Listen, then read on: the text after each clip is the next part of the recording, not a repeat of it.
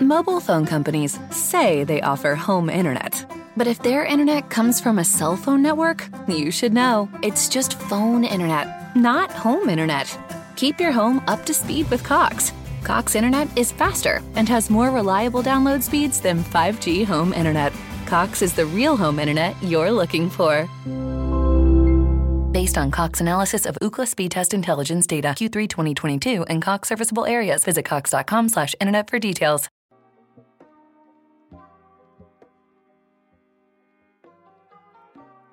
Ciao a tutti e ben ritrovati su Japan Records, lo show di Stay Nerd dedicato ad anime, manga e Giappone. Io sono Alessia e sono contentissima di poter registrare questa nuova puntata, anche se mi spiace debba succedere eh, in occasione di una situazione un po' spiacevole per tutti. Mm, nel mio piccolo vorrei però cercare di tenervi compagnia durante questo periodo un po' incerto e spero quindi di riuscire a intrattenervi per questa mezz'oretta con i racconti eh, di oggi perché ho deciso che questa puntata tratterà alcune eh, storie del folklore che in Giappone più o meno conoscono tutti e, mm, semplicemente perché si studiano a scuola oppure ehm, sono un po' delle storie che vengono ormai raccontate come per noi sono Cappuccetto Rosso o Cenerentola o ancora semplicemente sono così radicate nella tradizione che hanno influenzato anche la cultura pop. Quindi è praticamente impossibile sfuggire alla, alla conoscenza di queste storie e quindi ve le volevo proporre. Ne ho selezionate in particolare sei per il momento, se poi ne trovo altre interessanti magari diciamo che possiamo proseguire con questi brevi racconti, ehm, però quindi in questa prima puntata, questa prima parte ve ne racconto tre e quindi nel prossimo episodio del podcast ehm, tratteremo le prossime tre. E quindi secondo me ne conoscete anche già qualcuna perché appunto se avete visto un po' eh, un certo numero di manga o anime sicuramente vi sono passate sotto gli occhi, alcune ispirano interi episodi, altre ancora sono eh, proprio ciò su cui si basano interi manga e altrimenti semplicemente vengono fatte delle battute, quindi ehm, le personalità eh, di cui vi narrerò oggi vengono usate in maniera parodistica.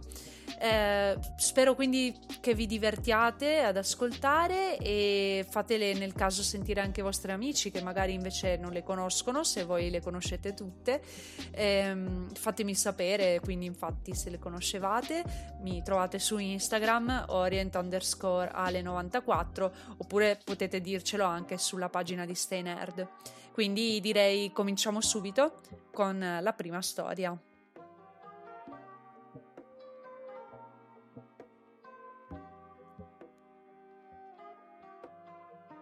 Allora, per quanto io ve la possa semplificare, tenete bene a mente che questa prima storia è considerata la prima forma di racconto, di narrativa, eh, pervenutaci dal Giappone antico. Mi sto riferendo naturalmente al Taketori Monogatari o Kaguya Hime no Monogatari. E la parola monogatari si riferisce proprio a, al fatto di essere una storia, un racconto, significa proprio questo. E infatti è la storia di Kaguya Hime, appunto, la bambina che è un tagliatore di bambù, Taketori significa proprio questo,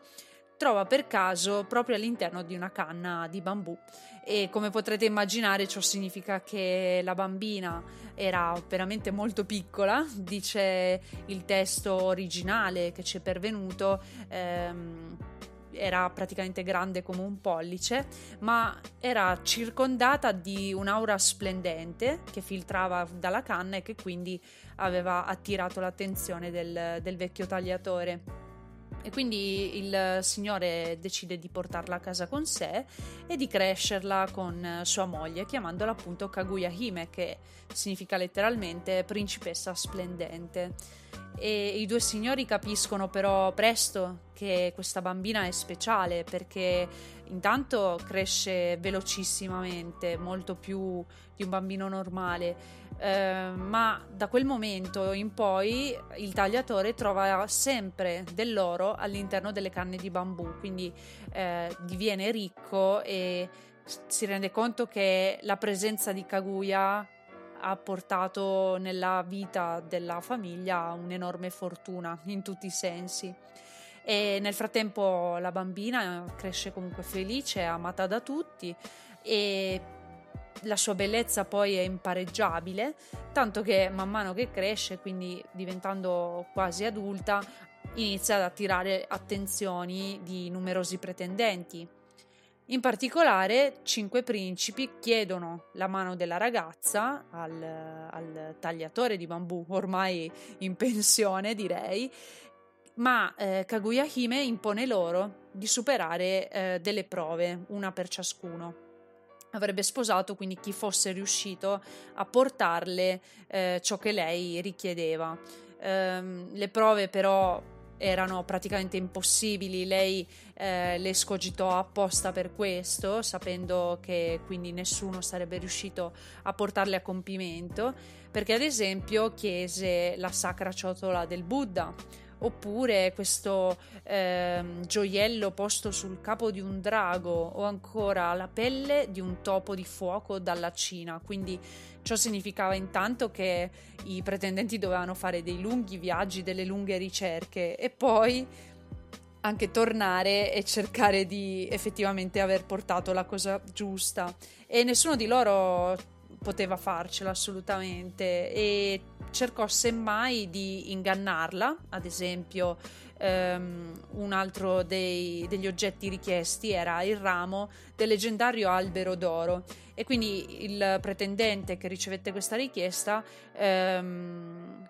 fece uh, forgiare questo ramo dai suoi artigiani ma ovviamente non poteva essere paragonabile al, alla vera bellezza di, di, un ramo d'oro di quell'albero e quindi Kaguya Hime ovviamente lo respinge. La stessa cosa succede all'uomo che doveva trovare la pelle del topo di fuoco. Um, questa pelle significa che ovviamente essendo di un topo di fuoco non poteva bruciare, lui porta una pelle che Kaguya Hime gettando nel fuoco ovviamente riconosce come non autentica. E insomma nessuno di loro riesce a realizzare una sola di queste richieste e addirittura uno di loro muore,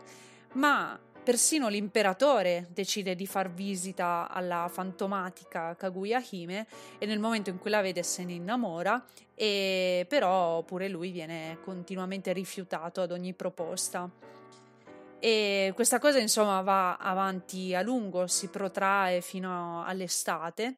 e in questo momento Kaguya Hime si fa malinconica e inizia a sospirare eh, verso la luna, confessando poi anche ai suoi genitori adottivi di venire proprio da lì.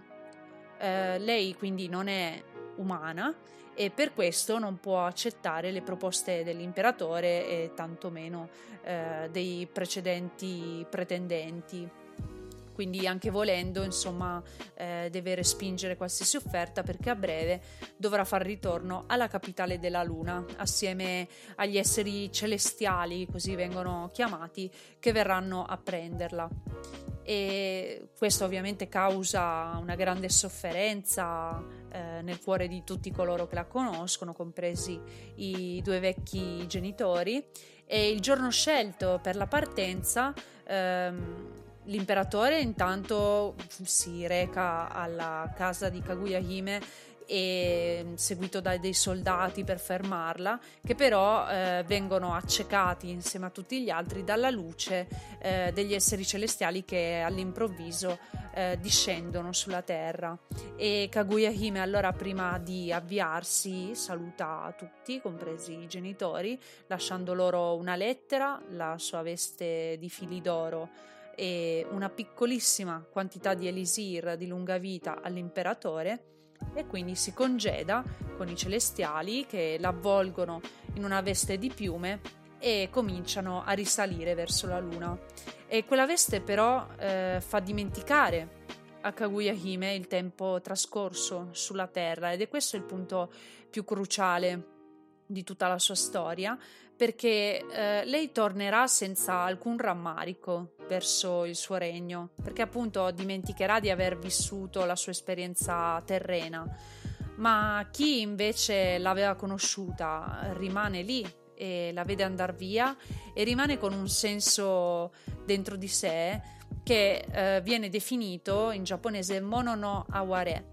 e una sensazione di malinconia, ve la semplifico molto, una malinconia che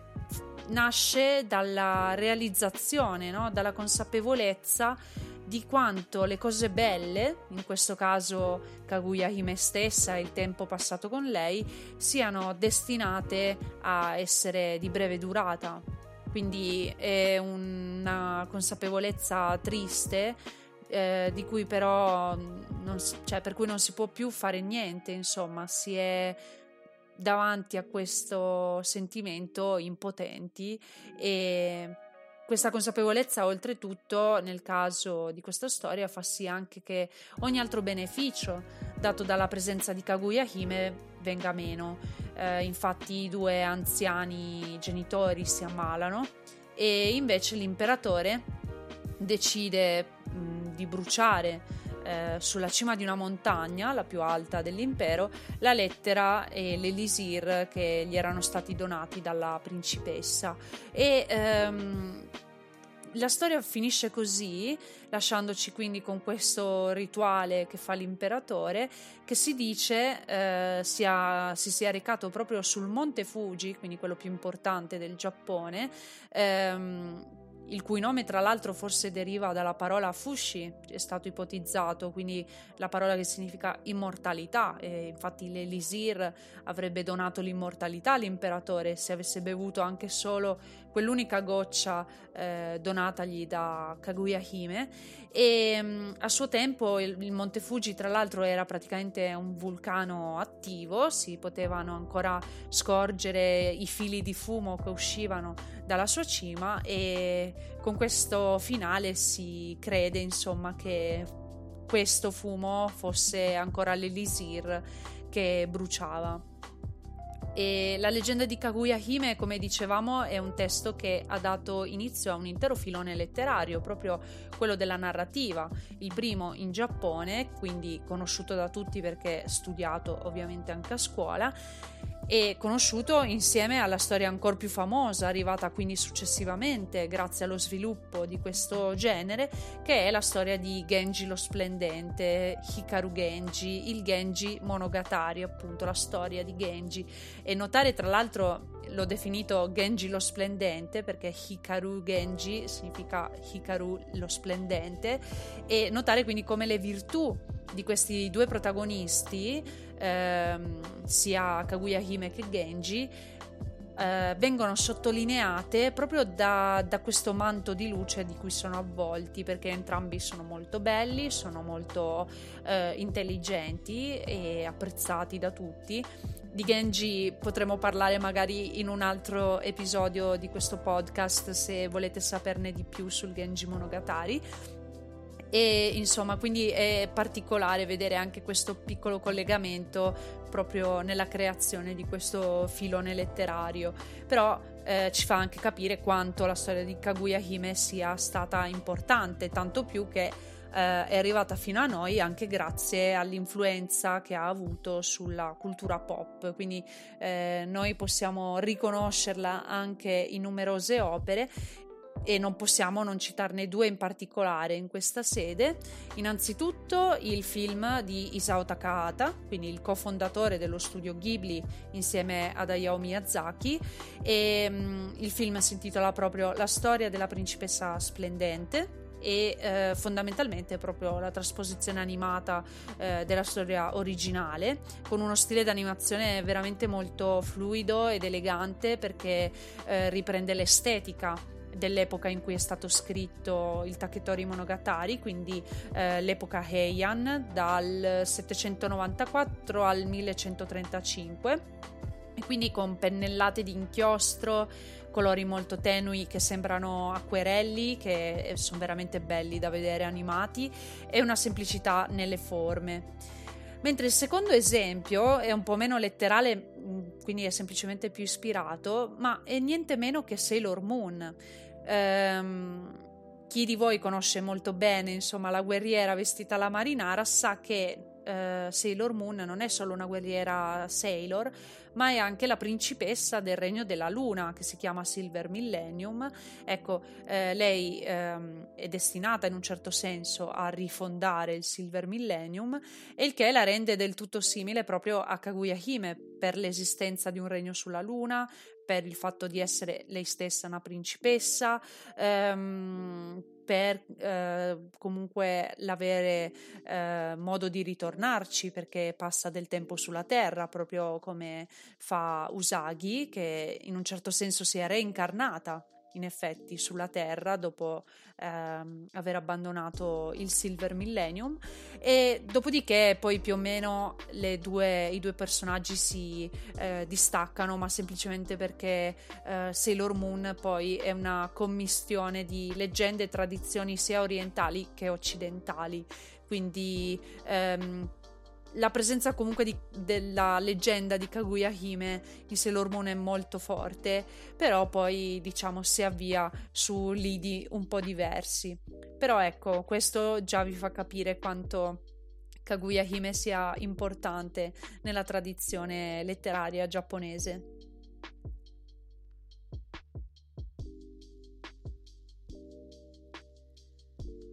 Bene, la seconda storia invece, il nostro secondo racconto, è quello di Momotaro, che rispetto a Kaguya Hime, appunto, eh, come abbiamo detto che era stato scritto in epoca Heian, ha origini un po' più recenti, cioè siamo in epoca Edo, quindi dal 1600 al 1868 e um, anche stavolta tutto comincia con una coppia di vecchietti. Si vede che vengono considerati dei bravi genitori, chissà, forse per via della saggezza che viene infusa dall'età avanzata, non saprei, mi, ho notato questa cosa. Comunque questi due signori vivevano da sempre da soli in campagna, non hanno mai avuto figli e un giorno la signora lavava i panni nel fiume e vede galleggiare una grande pesca. Immaginatevi proprio eh, l'emoji di WhatsApp, ok? Perché in effetti in Giappone, poi anche spesso nei manga, le pesche vengono proprio disegnate a quella maniera.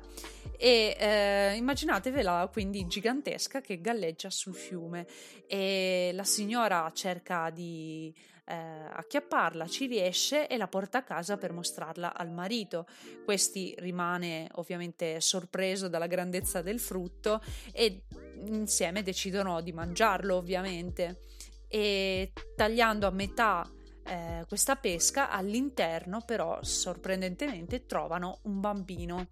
e a quanto pare, quindi questo mi fa anche capire che non siamo gli unici a inventarci dei modi strani per spiegare le, la nascita di, dei bambini. Ecco, noi pensavamo ai cavoli e qua abbiamo la pesca che è un po' più carino. E quindi, viste le origini, infatti, di, questo, di questa nascita, i due vecchietti decidono di chiamare il bambino Momotaro. Momo sta proprio per pesca e Taro è un nome molto comune che veniva usato per i primogeniti e quindi eh, nel loro caso infatti era il primo e unico figlio perché Taro significa anche figlio grande.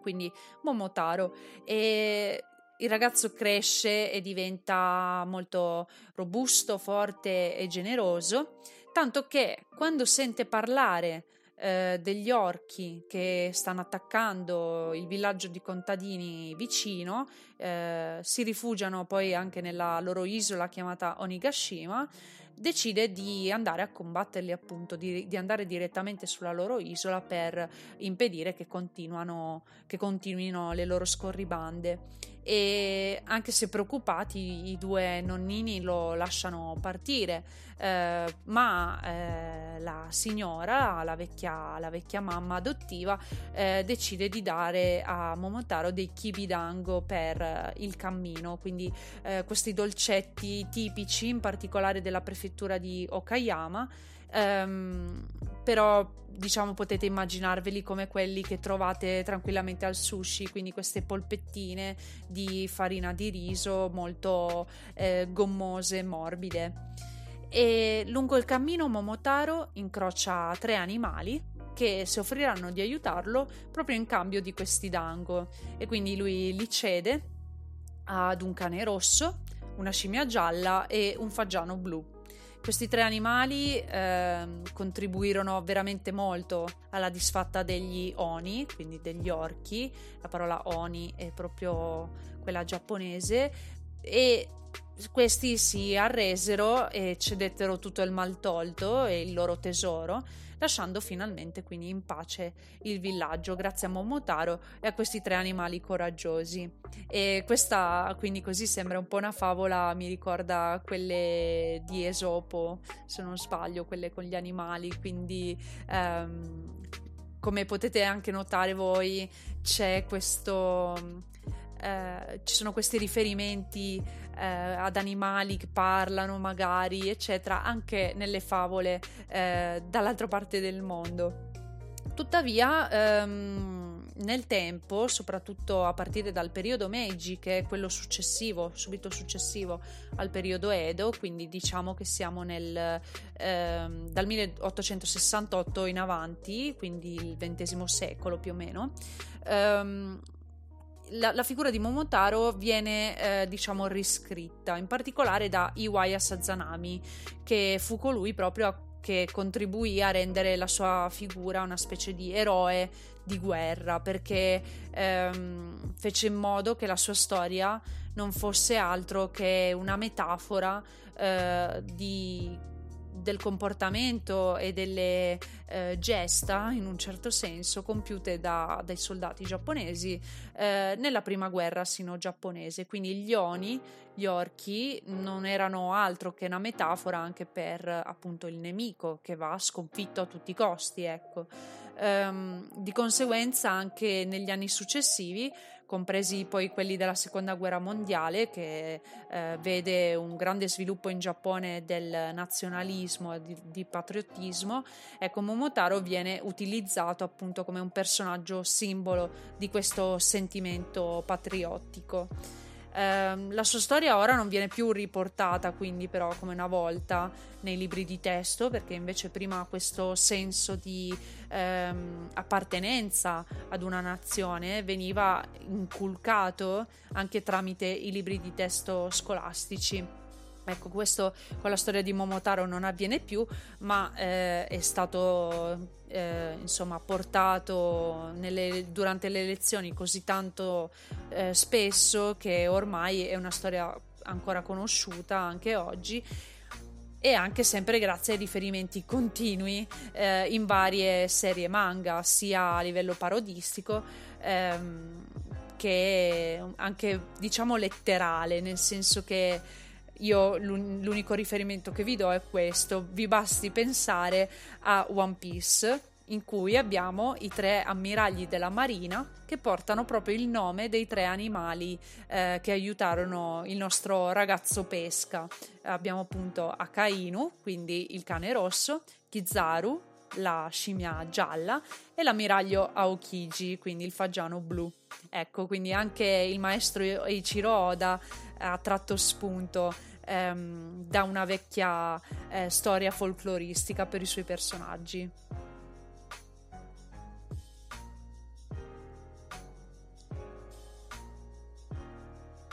Infine, come terza storia, volevo raccontarvi quella che ha dato origine alla festa di Tanabata. Secondo me questa è proprio quella che quasi tutti voi potreste conoscere. Il Tanabata si svolge il settimo giorno, o meglio, settima sera, notte, eh, del settimo mese lunare, secondo il calendario proprio lunisolare, perciò significa che un po' come la nostra Pasqua, la Pasqua cattolica, ha una data variabile ogni anno. Eh, l'anno scorso è stato il 7 agosto, mentre quest'anno eh, cadrà il 25 agosto, però ad esempio se uno dice settimo giorno del settimo mese ovviamente pensa al 7 luglio, quindi ehm,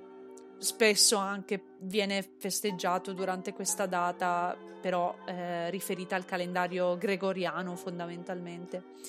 Per via della leggenda viene anche chiamata anche festa delle stelle innamorate, quindi molto romantica in un certo senso. Infatti I protagonisti sono la tessitrice Celeste Oriime e il mandriano Ikoboshi, che non sono altri che le personificazioni delle due stelle Vega e Altair. E I due svolgono eh, i propri compiti con impegno, però ehm, continuando a vedersi mentre appunto stanno lavorando, perché il mandriano Ikoboshi porta le, i buoi a spasso vicino a dove ehm, Orihime si mette a tessere, ecco i due si innamorano presto e finiscono così però per trascurare i loro impieghi, quindi i buoi che pascolano senza controllo per il cielo e Orihime che invece smette di eh, tessere le vesti per suo padre, che non è altri che il re del cielo stesso, Tentè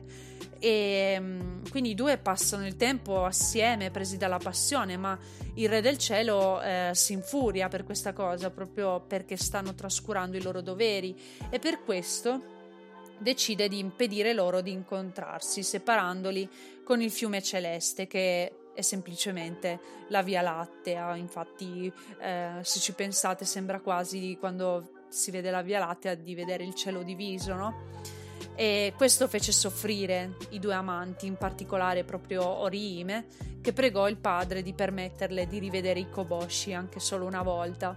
e Tentè si impietosisce e allora a condizione che lei comunque ogni anno portasse a termine il proprio lavoro, le avrebbe concesso di trovarsi con l'amato proprio una volta l'anno il settimo giorno del settimo mese.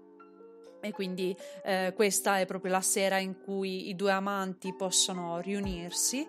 E mh, mm, il Tanabata prevede dei festeggiamenti che vediamo spesso in vari manga, tra cui ad esempio ehm, quella più in voga e sempre rappresentata proprio nelle serie, ehm, lo scrivere dei desideri rivolti ai due amanti eh, sui tanzaku, che sono delle striscioline di carta che vengono poi appese a rami di bambù e insomma che rappresentano un po' i fili che sono stati intrecciati durante l'anno da Orihime pur di vedere eh, Hikoboshi. Quindi ehm, in teoria credo che questo serva a far sì che anche i desideri scritti dalle persone possano realizzarsi perché eh,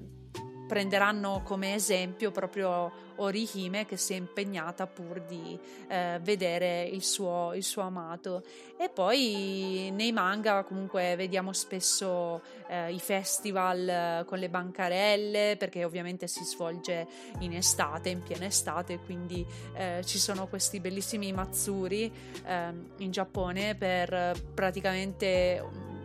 un sacco di, di eh, prefetture e città, quindi davvero c'è l'imbarazzo della scelta. E poi, ad esempio, anche le persone che indossano eh, i loro yukata, quindi il kimono appunto estivo un po' più leggero. E praticamente ogni anime manga ha un capitolo, un episodio dedicato a questa festa in qualche modo, magari non viene raccontata la storia ed è per questo che ve la racconto io, così la prossima volta che vedrete un episodio del genere saprete anche il perché eh, viene, viene, creato. Insomma, I, gli animatori ormai sanno benissimo che, cioè gli animatori, oddio, gli autori sanno benissimo che ormai tutti conoscono questa festa, eh, nonostante sia tradizionale giapponese e anche cinese. Um, e quindi le inseriscono assolutamente nelle loro storie, soprattutto quelle d'amore, ovviamente.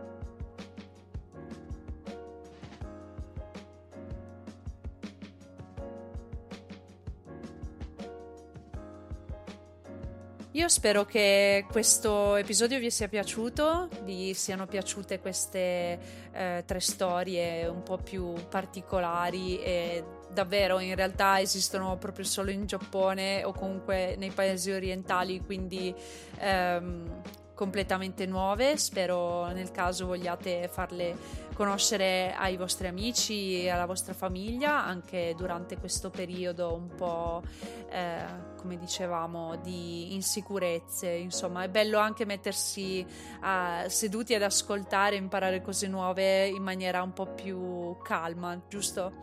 Quindi ci rivediamo al prossimo episodio. Se volete, come vi dicevo, mi trovate su Instagram orient underscore ale94 per chiacchierare, se volete anche darmi qualche spunto per nuove puntate, oppure ci potete seguire su Stay Nerd dove noi stiamo continuando a sfornare articoli eh, su serie anime, ma anche tv, libri da poter guardare e leggere. Quindi davvero vi terremo compagnia il più possibile e mi raccomando state a casa, state al sicuro, mh, mm, prendetevi cura di voi. Ehm,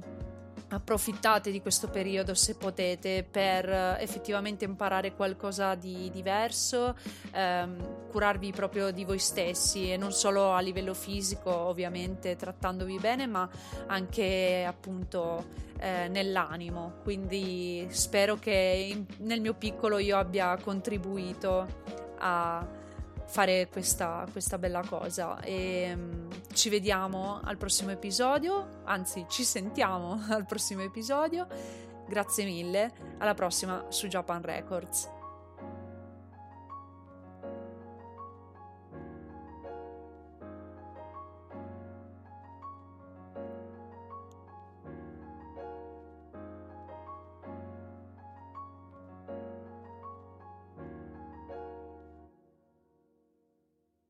Mobile phone companies say they offer home internet. But if their internet comes from a cell phone network, you should know. It's just phone internet, not home internet. Keep your home up to speed with Cox. Cox internet is faster and has more reliable download speeds than 5G home internet. Cox is the real home internet you're looking for.